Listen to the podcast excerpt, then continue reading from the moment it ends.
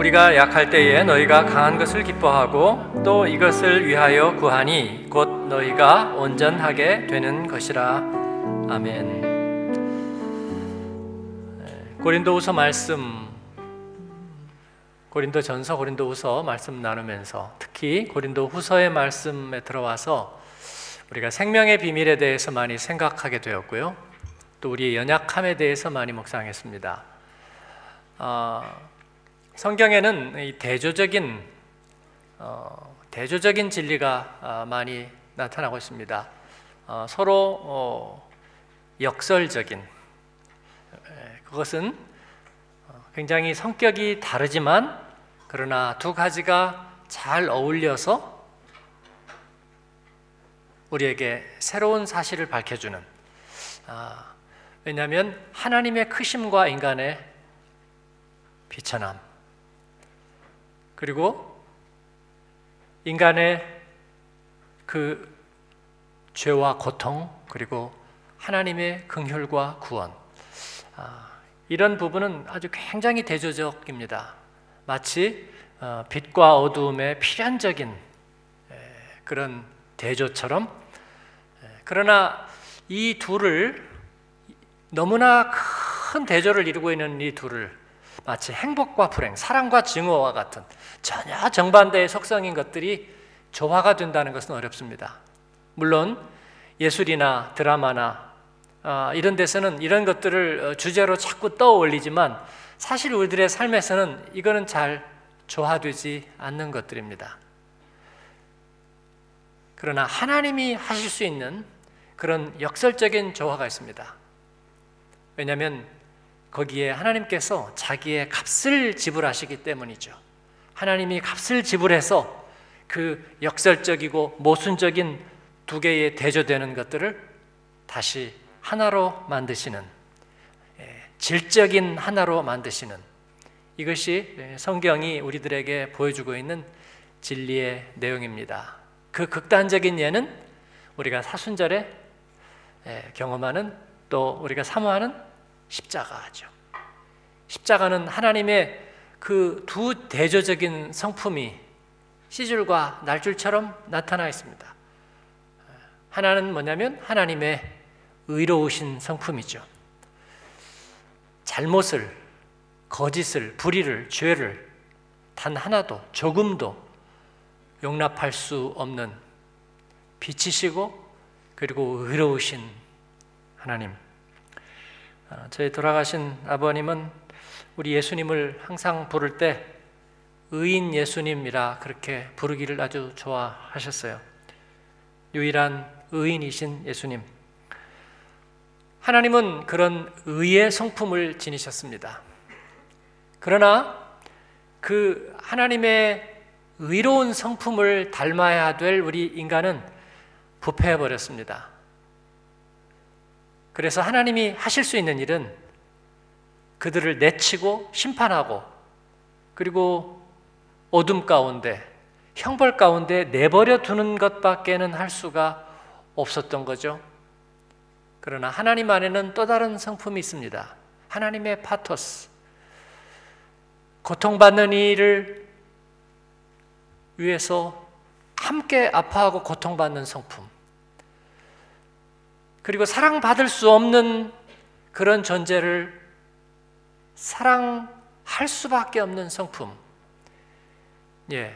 하나님 안에는 그런 사랑의 긍휼의 그리고 안타까이 여기는 집을 나간 자식을 밤새워 문 밖에 나가 기다리면서 애를 태우고 그리고 자기가 대신 값을 치르겠다고 다짐하는 그런 애타는 아버지의 열정 같은 마음이 또 하나가 있는 거예요. 그게 하나님의 성품이에요.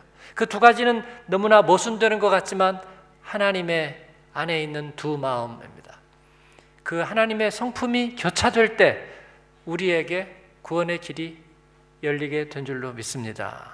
이게 십자가예요. 성경은 그런 위대한 대조법, 위대한 역설, 많이 담겨 있습니다. 이 고린도후서를 묵상하면서 인간의 연약함과 그리고 예수 그리스도의 능력. 이 두 가지는 약간 모순되는 것 같은데 그러나 잘 조화가 되는 콤비가 될 수 있었다. 아, 이걸 생각하게 되었습니다. 그런데 여기에서 뭔가 우리가 잘못 생각하는 것이 있습니다. 그건 뭐냐면 연약함은 죄라는 생각이에요. 음, 아이들은 뭐를 잘못하면 부끄러워하고 감추려고 합니다. 부모나 선생님이 이것을 추궁하면 거짓말을 하기 시작해요. 여러분도 경험이 있으시죠? 예, 자꾸 예, 거짓말을 하는 거예요. 그건 뭐 DNA가 나쁘고 어, 애가 어, 벌써 떡잎부터 잘못되어 있기 때문에 그런 것이 아니라 어, 자기의 약한 모습을 드러내는 것을 본능적으로 두려워하기 때문이에요. 부끄러워하기 때문이죠. 그리고 벌써 자기가 어릴 때부터 뭔가를 잘못한다는 걸 알을 때 그걸 인정하고 싶지 않아요. 그 왜냐하면 그걸 인정하고 드러낸다는 건 너무나 두려운 일이니까. 어? 너는 왜 그거밖에 못해? 예? 일 더하기 일도 몰라? 어제 내가 배웠잖아. 알려줬잖아. 옆집에는 지금 2 곱하기 2를 하던데 너 바보야? 물론 그리고 나서 또 미안하니까 어 미안해 미안해 그리고 나서 아이스크림도 사주지만 이미 상처는 받아버렸어요 어. 그러니까 그 다음에는 뭐라 할까요?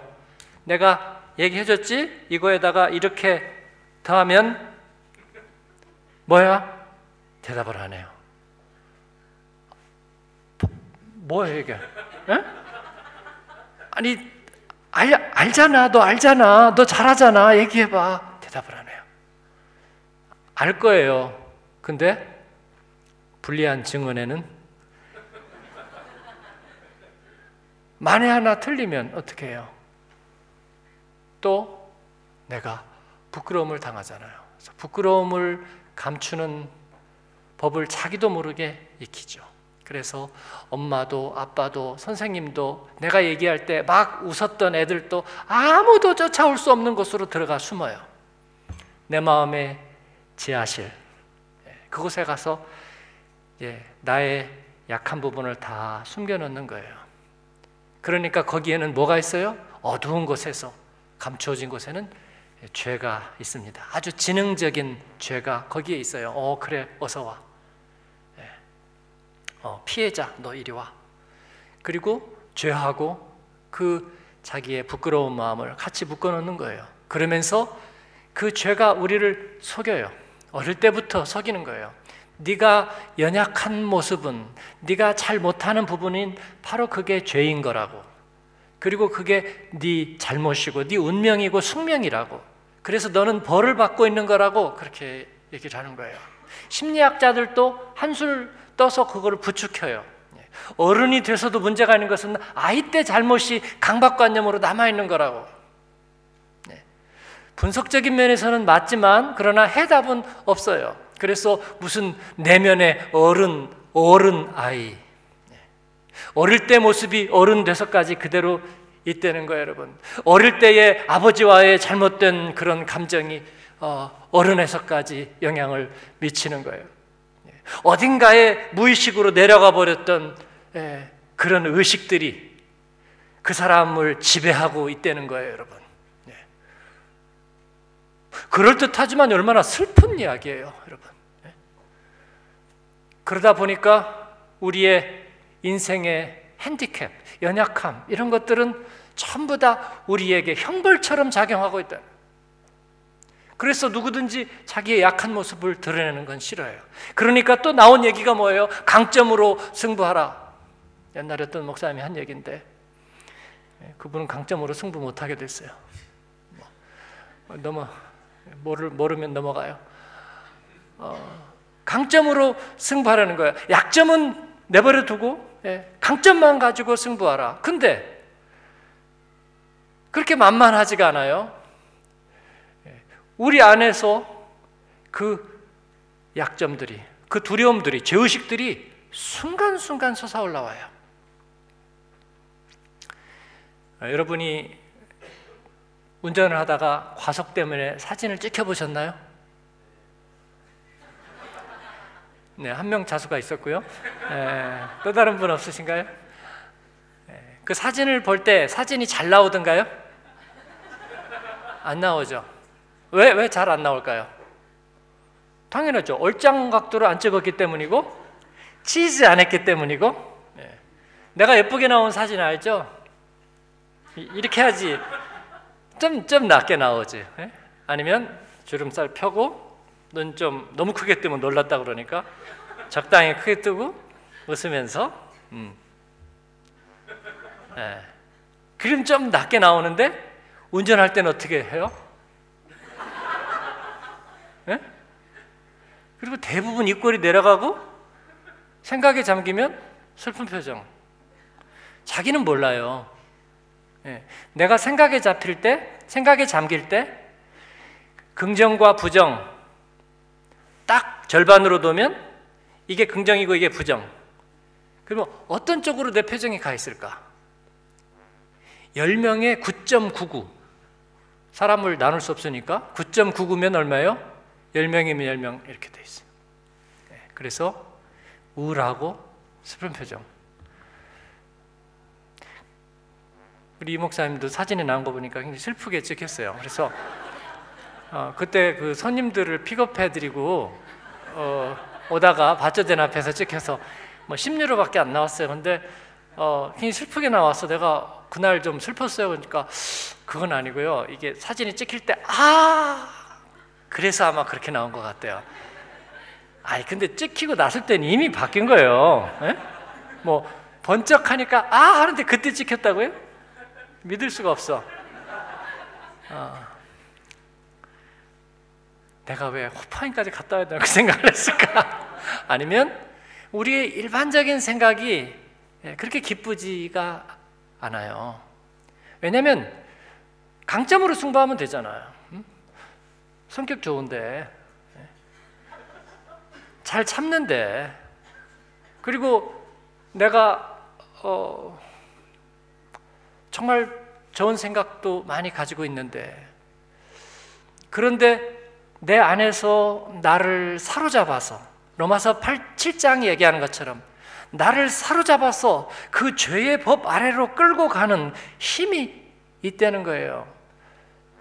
그 힘이 그 죄가 할 수 있는 유일한 것은 뭐냐면 나, 나의 연약함을 거기에다가 죄의식을 더 씌워서 그것을 하나님으로부터 멀어지게 하는 그게 유일한 무기예요. 그런데 우리가 거기에 번번이 농락당하고 있어요. 번번이 사로잡히고 있단 말이에요. 답은 무엇입니까? 오늘 말씀을 메시지 성경으로 의역한 말씀 한번 같이 읽겠습니다. 같이 한번 읽을까요? 우리는 우리가 가진 한계를 그저 참고만 있는 것이 아닙니다. 우리는 그 한계를 환영하고 나아가 그 한계를 넘어설 수 있도록 하나님이 주시는 모든 능력을 환영하며 결국 여러분 안에서 그 한계를 넘어 이루어지는 진리의 승리를 경축할 것입니다. 아멘. 뭔 말이래요? 자, 잠깐 계속 비춰주세요. 그냥 세 가지로 핵심 단어만 딱 보겠습니다. 한계를 그냥 참고만 있는 것이 아닙니다. 그건 뭐냐면 한계를 두려워하고 괴로워하고 어정쩡하게 어쩔 수 없이 내가 가지고 있는 게 아니라 그럼 뭐냐? 우리 그리스도인은 그 한계를 그 limitation을 환영하며 예. celebrate 한다고 이 메시지 성경에는 나와 있어요. We celebrate our limitations. 예. 그 한계를 celebrate하고 기뻐하고 환영하고 그 다음에는요 그 한계를 넘어서게 하는 능력을 또 celebrate 한대요. 그 다음 세 번째로는요 그리고 나서 이기게 하는 그 진리의 승리를 우리가 또다시 celebrate 한대요. 세 번의 celebrate가 나오는데 우리가 세 번의 환영이 나오는데 첫째는 내 한계를 내가 받아들이는 그냥 받아들이는 것이 아니라 환영하며 받아들이는. 그리고 두 번째는 넘어서게 하는 하나님의 능력을 내가 환영하고 그 다음에는 궁극적으로 승리하게 하시는 능력을 환영한다. 이를 위해서 어떻게 해야 되는지를 말씀드리겠습니다. 먼저는 내 연약함은 죄가 사로잡아서 이용해서 거기에다가 다른 얼굴을 갖다 붙입니다. 우리 안으로 끌고 들어가서 어, 어릴 때 나가서 무슨 발표나 선생님이 물어보는 말에 질문에 대답하거나 아니면 무엇을 해야 될 때가 있었는데 못했어요. 아이들이 와 웃었습니다. 들어오니까 옆에 애가 야 임마 너 되게 못하더라. 그리고 나서부터는 이제 못하는 거예요. 우리 청년 학생들 또 우리 자녀들이 많은 경우에 그렇게 얘기해요. 선생님에게 지적을 받거나 아니면 아이들에게 어떤 얘기를 들었거나 그리고 나서 공황장애 생기기 시작했다. 말도 듣는 거 생기기 시작했다. 그러죠? 그리고 중독 증세가 생기기 시작하는 거예요. 뭔가 도피 증세가 생기기 시작하는 거죠. 어, 지금 남의 얘기 같은 사람은 그냥 듣겠지만 자기 가족의 얘기거나 자기 얘기거나 할 때는 이거는 너무나 뼈아픈 얘기예요. 울렁증 정도는 그냥 보통입니다. 우리 안에서 우리 연약함에다가 바로 그런 얼굴들을 씌워줘요. 그래서 너는 사랑받지 못하는 거야. 그런 자괴감, 열등감, 패배감. 그러나 오늘 말씀이 얘기하는 건 뭐냐면 주님이 우리에게 오셔서 하는 것은 뭐냐면 그 진실 게임을 다시 하는 거예요. 정말 그러냐 하는 거예요. 네가 못한 게 네가 가지고 있는 내성적인 성격이 소극적인 마음이 그거 네가 잘 할 수 없는 그것이 원래부터 약한 모습이 그게 정말로 너에게 열등감과 수치심과 부끄러움과 죄의식과 인생의 루저가 되는 패배자로서 살도록 만드는 형벌이냐 그런 거예요. 주님께서 한번 그렇게 해보시는 거예요. 예수님한테 찾아온 사람들이 전부 다 그런 사람이었어요, 전부 다. 가늠하다 현장에서 잡혀가지고 옷이 찌질찔 질질 끌고 와서 돌에 맞아서 이제는 사형을 당하려고 하는 그런 사람들이었어요.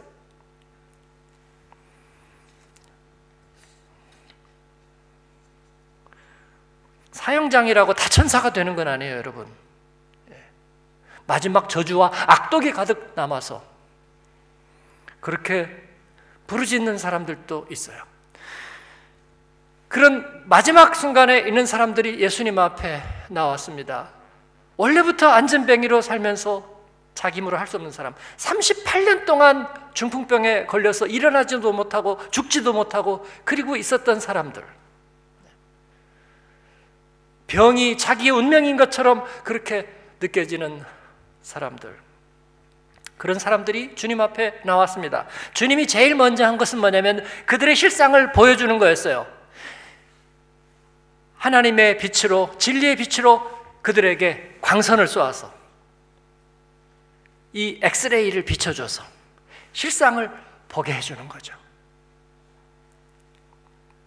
들어가 보니까 주님이 보시니까 죄가 도마뱀처럼 그들의 가지고 있었던 연약함들을 인질로 사로잡고서 그것을 마치 형벌처럼 이용해 먹고 있는 거예요. 주님께서는 그 죄를 쫓아냅니다. 빛이 들어가면요, 도마뱀은 도망간다 그랬어요. 그죠? 아프리카 가니까 예, 도마뱀이 어디나 있어요. 벽에 붙어 있고요. 예, 저희가 차드에 가서는 어, 5시가 되면 해가 지고 거기에서 주는 이제 음식을 현지 음식을 먹었습니다. 저희는 음식을 어, 거의 안 가져가기 때문에 거기서 주는 음식을 먹는데 아, 차드에는 그 모래가 많아요. 모래가 많아가지고 음식의 거의 절반은 모래인 것 같아요. 예, 빵도 이렇게 사각사각 모래가 많고요. 음식 먹어도 모래가 많고 예, 그때 뭐 닭의 모이 주머니처럼 모래를 많이 먹었어요. 근데 어, 근데 저녁이 돼서 이렇게 식사가 나오는데 해가 지고 어, 전기가 안 들어오기 때문에 이제 어두컴컴해지려고 그래서 이제 플래시 켜놓고 있는데 뭐 고깃국 같아. 그래서 어, 이것이 무엇인가 물었어요. 이 고깃국이 뭐예요? 그랬더니 그 이제 현지인한테 물어봤더니 저기 그렇게 그러니까 담 위에 도마뱀들이 쫙 앉아 있더라고. 이 도마뱀 국이었습니다. 어쨌든 옥 그걸 보면서 먹기가 쉽지는 않았어요. 그래도 어쨌든 조금 먹었습니다. 근데 그 도마뱀이 이제 늘 같이 살죠. 예, 늘 같이 살아서 에, 뭐 잠을 자러 들어가도 숙소에도 벽에 붙어 있고요. 천장에도 이렇게 붙어 있고 그다음에 특히 화장실에 가면 붙어 있습니다. 벽에. 근데 걱정할 게 없는 게 도마뱀은 굉장히 빠르고 잘 달아나요. 도마뱀에게 공격당했다는 사람 못 봤어요. 그리고 화장실에 딱 들어가서 일단 이제 플래시든지 전기가 있으면 전기를 켜고요. 전기가 없는 데서 플래시를 켜거나 불을 딱 켜면 도마뱀 도망갑니다. 주님께서 주님 앞에 나온 사람들에게 형벌을 받고 있다고 생각하는 사람들에게 주님께서 말씀의 빛을 비춰 주시니까 죄들이 도마뱀들이 도망갔어요. 그죠? 오, 이 센 무당이 왔으니까 우리가 일단 피하자. 그래가지고 싹 도망갔어요. 그러니까 그들의 상처와 질병과 연약함들이 나왔잖아요. 남았잖아요. 그죠? 예. 그런데 그것은 아무 문제가 없는 거였어요. 아무 문제가 없는 거였어요. 죄가 떠나니까. 그들의 연약함을 인질로 잡고 있던 것들이 떠나니까. 그것들은요, 시간이 가면 상처가 치유되는 거예요. 그리고 그렇지 않은 연약함들은 너무나 주님하고 짝이 잘 맞아. 신데렐라의 유리구두처럼. 신데렐라의 발이 예뻤을까요? 미웠을까요? 미웠죠. 왜냐하면 계속 일만 했으니까. 디즈니 영화에도 보면 신데렐라 방이 어디 있어요? 저 옥상 꼭, 꼭대기에 있죠? 예, 높은 데다가 그리고 하이증도 안 두르는 데다가 예, 거기에다가 일거리 만큼 주고 그 다음에 실내화도 신었어요? 맨발로 예, 그 계단을 계속 올라가고 그러면 어떻게 돼요? 알통백이고 굳은 쌀박이고 그리고 마디가 굵어지면서 아주 발 모양이 안 예쁘게 돼요. 근데 디즈니 영화에는 발이 예쁘게 나오고 그 거의 자란 그 언니들은 발 모양이 미흡게 나오는데 예, 그건 약간 왜곡이에요. 예, 신데렐라 발은 미흡다예요, 미흡다. 그런데 왕자님의 유리구두가 딱 맞아. 왜 맞을까요? 맞췄으니까. 네? 그 유리구두는 신데렐라 발에 맞춰진 말이에요. 하나님은 우리에게 맞춰주시는 거예요. 우리들의 연약함에 하나님의 진리와 사랑의 말씀은 우리 연약함에 맞춰져 있어요. 그러니까 그것은 죄나 형벌의 결과가 아니라는 거예요, 여러분. 그렇게 믿으시나요? 그래서 환영하는 거예요. 단 조건은 죄에게 인질로 내주지 말 것, 죄에게 포로로 내주지 말 것. 예? 나의 연약함을 어디다가 감추어서 감추기만 하면 죄가 사로잡아요. 어두운 데로만 가면 도마뱀 나타난다니까 여러분. 그러니까 밝은 데다가 내어놓아야 돼요. 그러면 부끄러움을 당하고 수치를 당하고 나는 망신을 당할 것 같지만 그러지 않아요. 그래서 바울 사도는 나는 뭐를 자랑하노라? 강점을 자랑하노라? 아니죠. 나는 약한 것을 자랑하노라 그랬습니다. 괜히 그렇다. 에이, 나 못해, 못해. 그리고 나가니까 막 덩크슛 꽂아? 예. 그런 가짜 겸손이 아니라 예. 자신의 약한 것을 드러내고 자랑합니다. 그러니까 하나님의 말씀이 그의 안에 머물기가 좋아요. 그래서 그 투박한 발을 내밀었는데 거기에 유리구두가 딱 맞는 거예요. 꺼져가는 갈대, 상한, 아, 꺼져가는 심지 상한 갈대와 같지만 주님이 그것을 사용해서 기뻐하신다. 그랬어요, 여러분. 어, 이번에 동계 올림픽, 평창 올림픽에서 어, 첫 번째 금메달이 뭐였죠? 스켈레톤이죠? 쇼트트랙이요? 그럼 두 번째라고 합시다. 어, 누가 순서가 정확하네.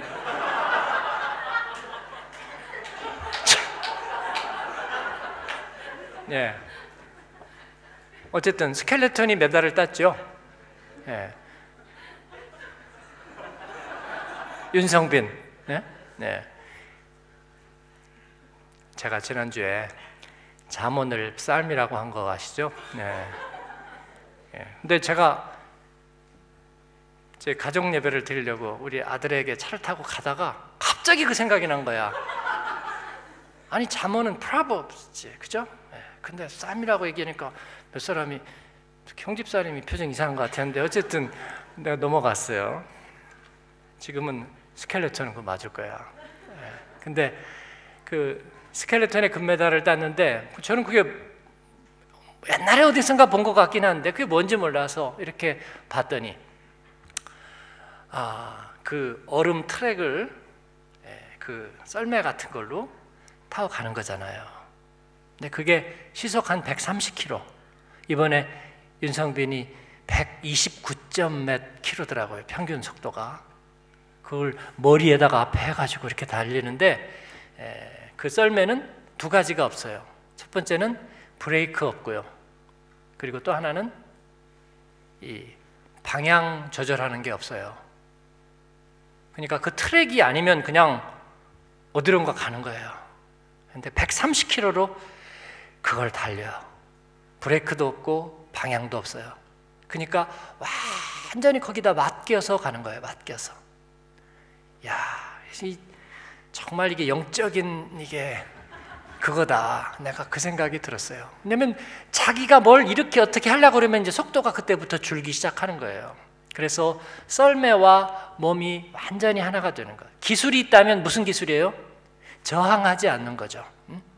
썰매가 가려는 방향대로 그냥 가만히 맡겨둬야 되는데 몸이 안 그렇잖아요. 조금 움직이면은 반대쪽으로 힘쓰고 또 이리 가려고 그러면 이쪽으로 힘쓰고 그러면서 속도가 줄어들겠죠. 예. 그러니까 가는 대로 그대로 바람 부는 대로 물결 치는 대로 커브가 도는 대로 썰매에다가 자기를 완전히 갖다 맡기는 그 훈련을 하는 거예요. 그 훈련이 뭐냐면 그러니까 힘쓰지 않는 훈련 그리고 자기가 어떻게 하지 않으려고 하는 훈련이죠. 공중 트라피즈가 그런 거죠. 예. 그 공중에서 받아주는 사람이 그 사람이 받아주죠. 그래서 가다가 손을 놓고 도는 사람은 아무것도 하지 말아야 되죠. 아무것도. 손을 펴고 그냥 그대로 쭉 떨어지고 있으면 돌고 떨어지고 있으면 거기에 매달려 있는 그 사람이 다 하는 거죠. 그 사람이 가서 손을 들고 떨어지고 있는 사람을 가서 잡는 거죠. 자기가 잡으려고 이렇게 하면 그 사람은 떨어지게 되는 것이죠. 우리들이 연약하다는 것은 잘못했거나 부족하다는 것이 아니라 강한 분이 잡을 수 있다는 걸 말하는 거예요. 하나님이 우리와 팀을 이루고 짝을 이룰 수 있다는 것을 말하는 거예요. 그걸 내가 부끄러워하거나 그걸 어디다 숨긴다는 것은 내가 힘을 쓰고 어떻게 하려고 하는 거예요. 그러면 경기는 망가지고 그리고 우리 안에는 나쁜 것들이 들어오기 시작합니다. 그래서 우리의 연약함은 순수한 것들인데 그게 열등감이 되고 좌절감이 되고 분노가 되고 억울함이 되고 그리고 장애가 되고 그런 거예요. 질병이 오지만 그러나 우리가 생명이 있는 한 질병은 치유되는 거예요, 여러분. 하나님께서는 우리를 치유하시고 사랑하시고 주님의 은혜로 온전케 하시는 줄로 믿습니다. 우리의 연약함은 주님과 같이 만나서 아름다운 팀을 이루게 될 겁니다. 지난주에도 말씀드린 것처럼 우리의 연약함은 하나님을 가장 잘 이해할 수 있게 설계되었습니다. 주님의 사랑과 주님의 의로우심을 가장 잘 표현할 수 있도록 우리에게는 연약함이 주어졌습니다. 그 육상에서 투포한이나 해머나 던지기를 하는 거 보면 뭐가 결정적인 역할을 할까요? 뼈, 근육, 알통. 예, 초고속 카메라들을 보면 마지막에 이 관절이죠, 관절. 그죠? 예, 관절이. 관절이 이렇게 뻣뻣하면 나갈까요, 이게? 예, 안 되죠. 이 연약하고 유연한 그냥 매달려 있기만 한 것 같은 이런 관절들이 결국은 그 무거운 것들을 돌려서 하내는 힘이 된다는 거예요. 예. 우리는 힘을 쓰지 않으면 됩니다. 그리고 부끄러워서 감추지 않으면 됩니다.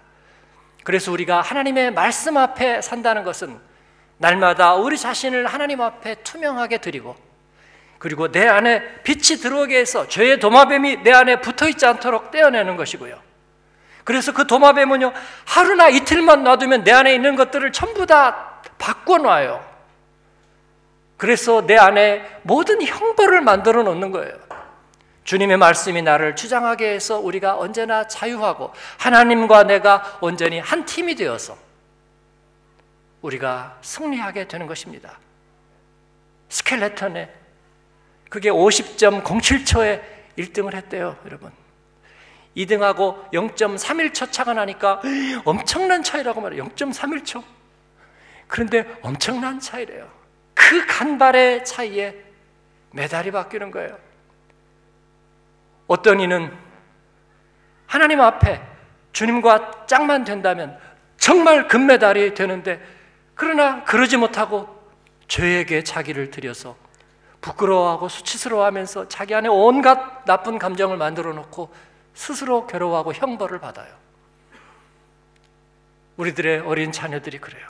그래서 말씀의 빛을 비춰줘야 되는 거예요. 그들을 건져줘야 되는 거예요. 주님과 마음 안에서 한 팀이 되면요. 공부하고 숙제하고 그런 것들은 사실은 문제가 되잖아요. 금방금방 달라질 거예요. 대인관계 모든 면에서 모든 것이 그럴 겁니다. 주님과 한 팀이 되는 질그릇과 보배가 함께 만날 때 주님께서는 승리를 약속하셨는 줄 믿습니다. 이것을 주님은 우리에게 데모 버전으로 보여주셨습니다. 그분은 연약했지만 십자가에서 납채찍 하나 이길 수 없는 몸을 그대로 가지고 계셨지만 그러나 벌거벗은 몸 그대로 하나님께 내어드려서 생명의 백신이 되시고 우리의 구주가 되셨습니다. 그러므로 너희도 두려워하지 말아라. 내가 세상을 이기었느니라. 그 마음으로 세상을 이기시는 여러분 되시기를 주님의 이름으로 축복합니다. 기도하겠습니다.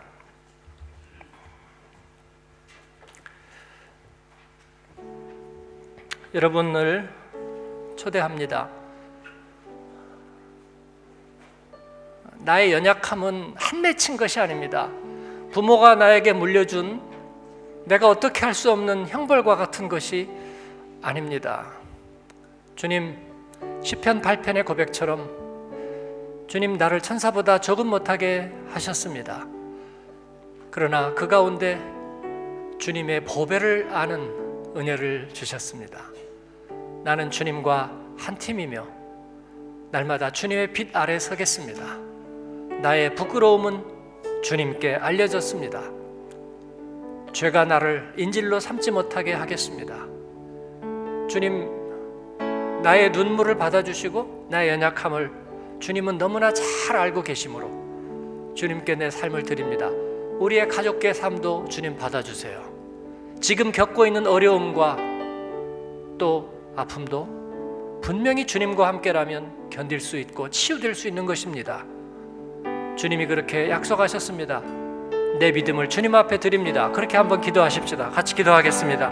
은혜로우신 아버지 하나님 감사합니다.